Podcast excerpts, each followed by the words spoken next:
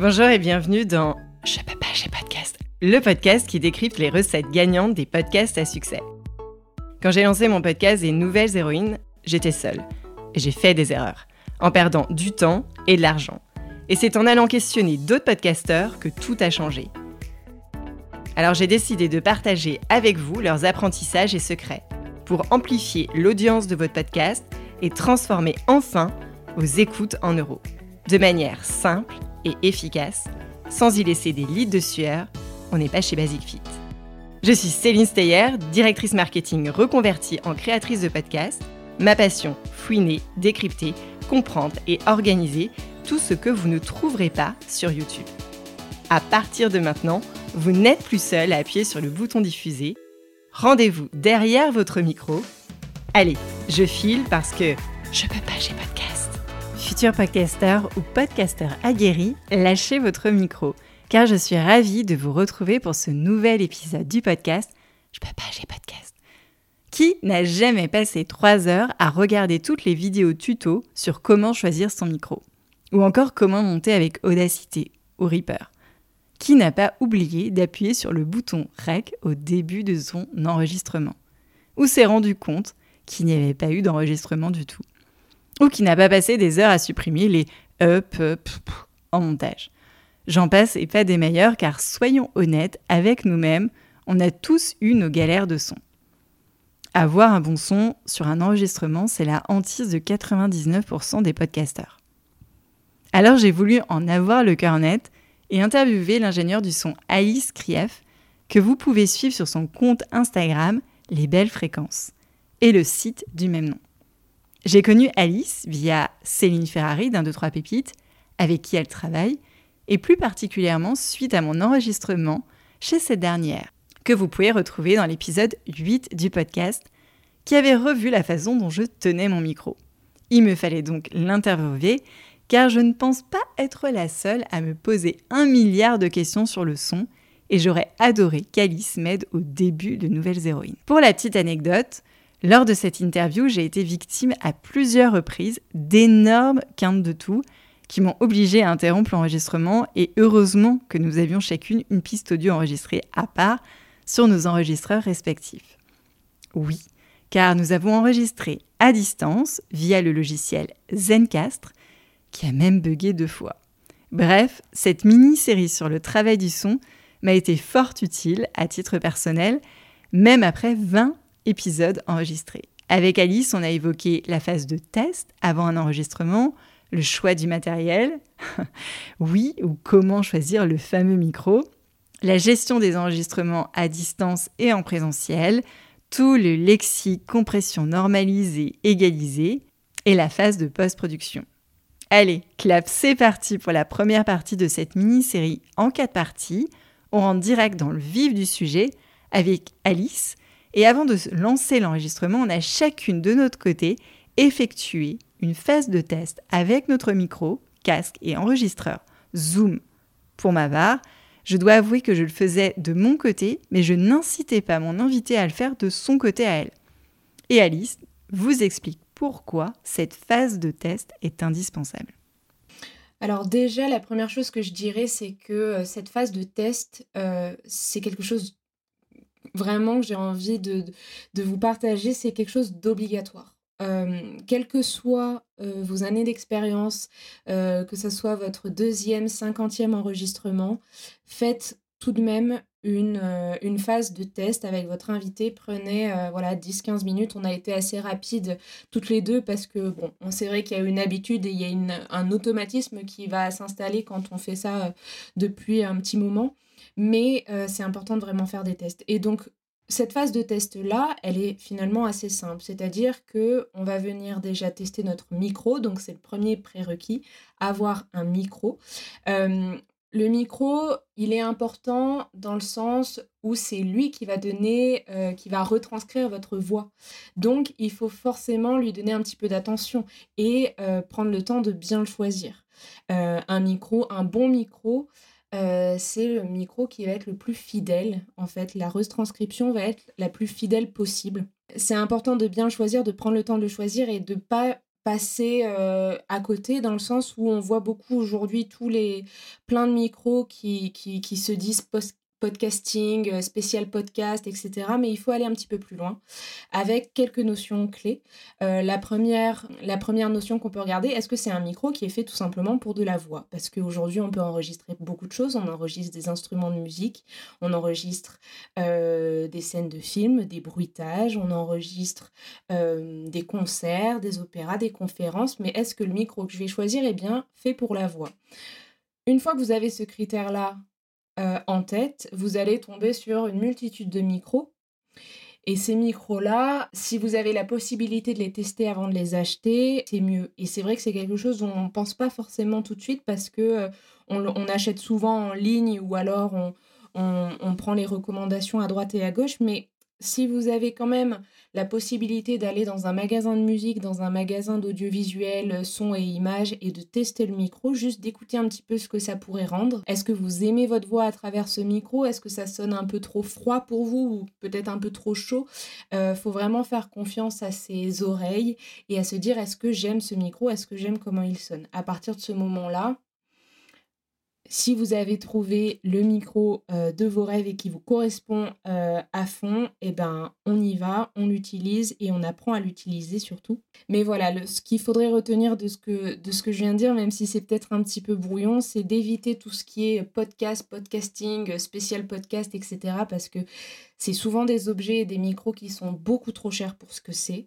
Ce qu'il vous faut simplement quand vous faites du podcast, c'est un micro pour la voix. Donc un micro pour la voix, c'est quoi? C'est un micro de chant, comme le chour que tu as mentionné.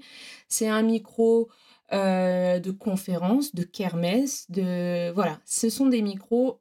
On parlait, on mentionnait euh, le côté euh, enregistrement à distance ou enregistrement à distanciel. Alors le matériel peut changer en fonction de si vous avez plutôt l'habitude de faire du distanciel ou du présentiel. En présentiel, il vous faudra forcément euh, beaucoup plus de matériel qu'à distanciel parce que vous devez prévoir un matériel pour votre invité.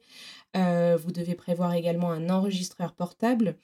Alors qu'en enregistrement à distance, euh, on conseille en général, et on le voit beaucoup, les micros USB qu'on peut directement brancher à son ordinateur, ça peut être une option, même si vous faites simplement du podcast chez vous aussi et que vous faites simplement des chroniques, que vous ne vous déplacez pas forcément et que vous avez déjà un bon ordinateur, ça peut être une belle option aussi pour vous d'avoir un micro USB. Euh, mais si, euh, je, je te partage une liste, on va dire, un peu générale du matériel à avoir, on partirait donc sur un micro voix un ou plusieurs en fonction du nombre d'invités qu'on veut recevoir, un enregistreur portable. Donc vous avez la marque Zoom que tu as mentionné tout à l'heure, mais il y a aussi une autre marque euh, très bien et peut-être plus abordable euh, parfois selon les prix, qui est la marque Tascam, que vous pouvez retrouver facilement. Euh, à cet enregistreur-là, vous allez brancher votre micro avec un câble XLR. Donc ça, c'est important aussi euh, de toujours en prendre des neufs, de bien les vérifier à chaque fois. Euh, c'est peut-être l'élément le plus fragile de votre package. Donc ça, voilà, c'est important de bien les vérifier. C'est important euh, de faire attention à comment vous déplacez votre matériel, comment vous le rangez. Ce sont des connectiques très fragiles, donc on fait attention. Donc vous avez votre micro branché à votre enregistreur avec un câble XLR et à partir de ce moment-là, en fait, vous avez de quoi enregistrer. Mais après, on va ramener des accessoires qui vont un petit peu peaufiner la prise de son, notamment un filtre anti-pop, des bonnettes euh, sur les micros et euh, le dernier élément de ce package qui est bien sûr très important, c'est un casque. Euh, le casque, pour faire une petite parenthèse dessus, vous n'avez pas besoin forcément d'avoir un casque professionnel, un casque qui va vous coûter des centaines d'euros, un casque que vous voyez dans les studios. L'important, c'est de toujours avoir le même casque pour les enregistrements et surtout de bien connaître son casque. Chaque casque a une carte d'identité, si je puis dire, personnalisée. Euh, c'est-à-dire que voilà, mon casque ne va peut-être pas sonner comme le tien, euh, mais vu que je vais habituer mon oreille à porter ce casque et à écouter des choses à travers ce casque, je vais comprendre comment il fonctionne, je vais comprendre comment il m'isole de l'environnement extérieur et je vais comprendre aussi comment ma voix sonne dans mon casque par rapport à ma prise de son avec mon micro. euh, je pourrais finir là-dessus sur cette première question. Ce qui est important, c'est de, même si vous n'avez pas un matériel dit professionnel, l'important c'est de connaître son matériel, de prendre le temps de le tester, d'écouter des choses qu'on vient enregistrer. Prendre un peu de temps, on enregistre sa voix, on écoute sa voix, on essaye de comprendre, d'affiner son oreille et de comprendre comment ça sonne à l'intérieur. Est-ce que c'est une sonorité qu'on aime et qui nous plaît? Si ça ne nous plaît pas, on change, on voit comment on peut affiner tout ça. Euh, mais voilà comment je terminerai pour cette première question, déjà très longue, mais... Alice, nous enregistrons à distance. Alors, quel est le prérequis quand on enregistre à distance? L'important quand vous êtes à distance, c'est de comprendre que euh, tout se joue, entre guillemets, avec la connexion de votre ordinateur. Tout repose sur ça, finalement. Donc, on va essayer de se donner le plus de chances possible pour réaliser cette interview, cet enregistrement dans les meilleures conditions. Le casque, il est là pendant l'enregistrement à distance uniquement pour pouvoir communiquer avec la personne qui est de l'autre côté de l'ordinateur. On ne va pas s'amuser à vouloir essayer d'écouter notre propre voix. On va communiquer seulement avec la personne qui est en face. Euh, c'est important et c'est même obligatoire de porter un casque ou des écouteurs en fait. Hein. Euh, là, pendant un enregistrement à distance, on n'a pas besoin de notre super casque euh, professionnel, on a juste besoin de fermer le circuit du son. Dans le sens où si par exemple je n'avais pas branché mon casque sur mon ordinateur au moment où on échange, je vais capter ta propre voix dans mon micro.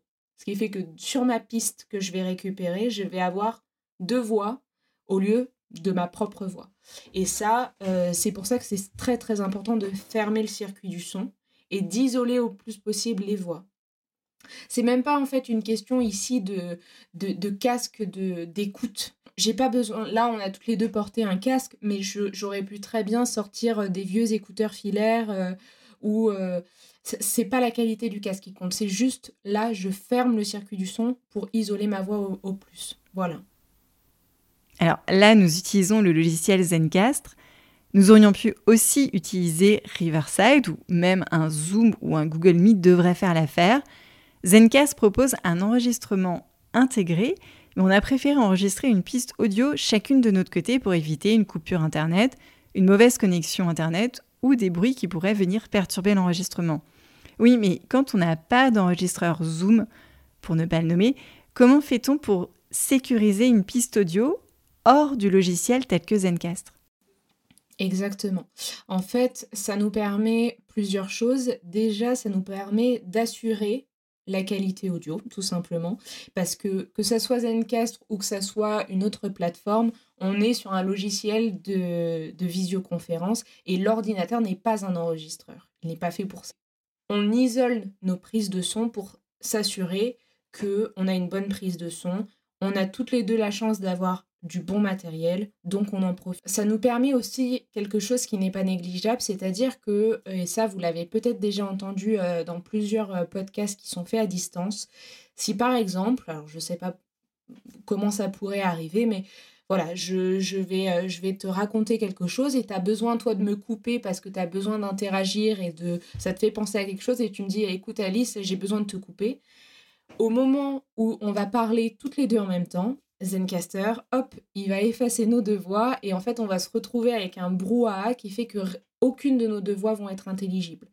Tout ça parce que on n'aura pas assez de bande passante pour nos deux voix. Donc Zencaster et tout autre logiciel aura besoin de faire un choix en fait. Qui a été prioritaire sur l'autre? Vu que ce n'est qu'un ordinateur entre guillemets, il va devoir choisir et essayer de faire un mélange le plus intelligible possible et il finit par créer un brouhaha donc ça, ça permet aussi une plus grande liberté de montage par la suite. Tu pourras couper exactement tout ce que tu veux. Si par exemple, je sais que beaucoup de, podcasteurs n'aiment pas forcément entendre euh, les réactions qu'ils font euh, aux réponses que l'autre fait un petit ou un ok, un d'accord. Et ça, le fait que nos deux voix soient séparées de cette façon, fait que de ton côté, bah, tu vas pouvoir les enlever sans toucher à ma propre voix. Ça, ça va permettre une plus grande liberté de montage. Euh, il y a en fait deux, deux alternatives pardon, que je pourrais te présenter là. La première, c'est d'investir tout de même dans un micro qu'on va brancher à l'ordinateur, donc un micro USB. Et euh, ce micro USB, je vais le diriger vers un logiciel d'enregistrement sur mon ordinateur. GarageBand, Audacity, Reaper, peu importe. Je vais diriger mon micro vers, cette vers ce logiciel d'enregistrement et enregistrer directement sur mon, logiciel. Encore une fois, je n'enregistre euh, en local parce que mon logiciel d'enregistrement est vraiment dissocié du logiciel de visioconférence. J'enregistre là-dessus, je lance mon enregistrement, je commence mon interview et à la fin, je le coupe tout simplement et je récupère la piste. Je peux même, euh, si besoin, commencer mon travail de montage à partir de euh, la session de travail que j'aurai créée pour l'enregistrement. Euh, ça, c'est une option si vous avez un, micro USB et je vous invite d'ailleurs à vraiment communiquer sur ça avec votre invité, même s'il n'est pas du tout dans le domaine du podcast. Parce que je vous conseille aussi de faire, c'est vraiment de préparer l'interview à distance que vous allez faire avec votre invité, pas seulement en termes éditorial et en termes questions-réponses euh, que vous allez échanger, mais aussi euh, du point de vue du matériel. Parce qu'il se peut qu'avec les confinements et le, télétravail, bah, lui-même s'est procuré du matériel pour ses propres visioconférences, un petit casque avec le micro euh, branché directement dessus. voilà, dans votre protocole, dans votre pré-interview, euh, dans votre programmation avec l'invité, vous pouvez lui en parler et lui demander. Ok, on a fait nos tests, on a nos deux pistes audio bien calibrées, on a choisi le logiciel de visioconférence, on a le micro, et maintenant, quelle est la position que nous devons adopter avec notre micro, qu'on soit à distance ou en présentiel Alors, la première euh, chose que je vais vous donner euh, est une chose vraiment universelle, c'est-à-dire que vous pouvez l'utiliser avec n'importe quel micro. Car en effet, il y a des capsules qui vont euh, être différentes. Mon micro, moi qui ai un ProDeep, euh, n'a pas sa capsule. Je crois que tu peux la voir, la capsule euh, un petit peu à travers le micro. Euh, n'a pas la même position et le même sens que toi, la capsule que tu pourrais avoir dans ton chour ou dans tout micro voix, comme je le disais tout à l'heure. Mais cette première donnée est vraiment valable pour tout. C'est-à-dire que vous devez tenir votre micro à 10-15 cm de votre bouche. Et 10-15 cm de votre bouche, c'est un point fermé. Et ça, c'est vraiment quelque chose que vous pouvez garder en tête tout au long euh, de vos enregistrements. N'importe quel micro, ça fonctionne. Voilà. Euh, ces 10-15 cm fonctionnent aussi si vous avez comme moi un filtre anti-pop. C'est-à-dire que le filtre anti-pop, il va venir entre ces 10-15 cm. Alors par rapport à l'inclinaison du micro, ça, ça va dépendre euh, par contre de la capsule. C'est-à-dire que je peux pas vous donner quelque chose d'universel parce que chaque micro a sa, propre technologie, sa propre capsule. Si on prend un micro main, qui est quand même le micro, donc euh, micro main, ce que j'appelle micro main, c'est tous les micros qui ressemblent au tien, le chour, celui qu'on va pouvoir tenir en main, car il y a des micros qu'on ne peut pas tenir à la main. Le but du jeu, ça va être déjà de trouver le sens de la capsule, parce qu'il y a un sens à cette capsule. Et en général, c'est marqué avec un tout petit point, euh, un petit point coloré sur le micro. Alors là, je pense qu'il va être, toi, il va être caché par la bonnette, mais tu as un petit point coloré qui se balade. Ce petit point coloré va vous montrer le sens du micro. Et je vous invite d'ailleurs à faire un test. Quand on parlait tout à l'heure de maîtriser son matériel et d'apprendre à le connaître, eh bien, tout simplement, essayez de viser ce petit point coloré et essayez de viser à côté de ce petit point coloré et vous allez voir et comprendre l'importance qu'il a, parce que vous allez une fois viser dans la capsule et donc le micro va directement capter votre voix. Et dans l'autre cas où vous ne visez pas bien la capsule, eh ben, on aura l'impression que vous êtes complètement à côté du micro. Donc ça, c'est un premier critère important. Pour l'inclinaison, eh ben, comme tu l'as fait, donc je vais essayer de décrire ta, position, mais comme tu l'as fait, c'est, on va dire, la, la, façon la plus universelle de le faire. On va essayer de se tenir le plus droit possible avec notre dos, euh, nos épaules bien écartées. Et le micro va former avec notre tronc euh, un angle de 45, 45 degrés. Pardon, un angle de 45 degrés. Voilà, c'est à peu près ce que tu as fait, donc c'est très bien. Il ne faut pas euh, penser qu'il faut absolument essayer de... Alors ça, je le vois beaucoup, mais on ne vient pas manger le micro, on ne vient pas coller sa bouche au micro. Encore une fois, il faut bien garder en tête euh, cette donnée de 10-15 cm de distance. Euh, une fois que votre micro est bien placé avec cet angle et cette distance, essayez donc de ne pas baisser les yeux vers le micro et d'essayer un peu de se libérer le corps et vraiment d'être face à face avec l'invité, ce qui fait que votre voix va, on va dire, automatiquement bien être captée par le micro. par exemple, là, j'ai surélevé un petit peu mon ordinateur pour que tu sois vraiment face à face avec moi, même en visio, que j'étais vraiment au niveau de mes yeux. Comme ça, mon micro, il va naturellement capter ma voix sans que j'ai besoin de me recroqueviller, sans que j'ai besoin de trop taper dans la capsule aussi. Le micro, il va pas capter uniquement la voix qui sort de la bouche, mais il va capter en fait toute cette sphère que je vais former avec le son de ma voix. donc cette sphère, il y a de l'air à l'intérieur, il y a aussi les résonances qui, a, qui sortent de mon crâne, les résonances qui sortent de mon nez et celles qui sortent de ma cage thoracique et donc qui va faire en sorte que ma voix soit la plus fidèlement reproduite avec toutes les fréquences qui, qui la composent. Voilà, c'est peut-être la dernière chose par rapport au, placement du micro. Voilà pour cette première partie avec Alice Kiev, ingénieure du son. Ce qu'il faut retenir, effectuer un test avant enregistrement des deux côtés, avoir deux pistes audio pour mieux travailler en montage par la suite, deux pistes aussi pour sécuriser en cas de coupure de connexion, que ce soit Zencastr ou Riverside, le logiciel de visioconférence vous permet uniquement de vous voir. Enregistrez toujours quelques secondes de blanc en tout début de l'enregistrement, ça facilitera tout à l'heure le nettoyage du son. Merci d'avoir écouté cet épisode jusqu'au bout. J'espère qu'il vous a plu et que vous en ressortez confiant pour votre podcast. Si c'est le cas, abonnez-vous pour ne rater aucun épisode. Parlez-en autour de vous et surtout laissez-moi une note et un commentaire 5 étoiles sur Apple Podcast et Spotify. N'oubliez pas de le partager à vos amis dans le podcast. Chaque nouvel auditeur est une victoire. Si vous êtes en pleine réflexion sur votre podcast, vous pouvez me contacter sur LinkedIn ou par email cece.steyr at gmail.com. Allez, je file parce que je peux pas, j'ai podcast.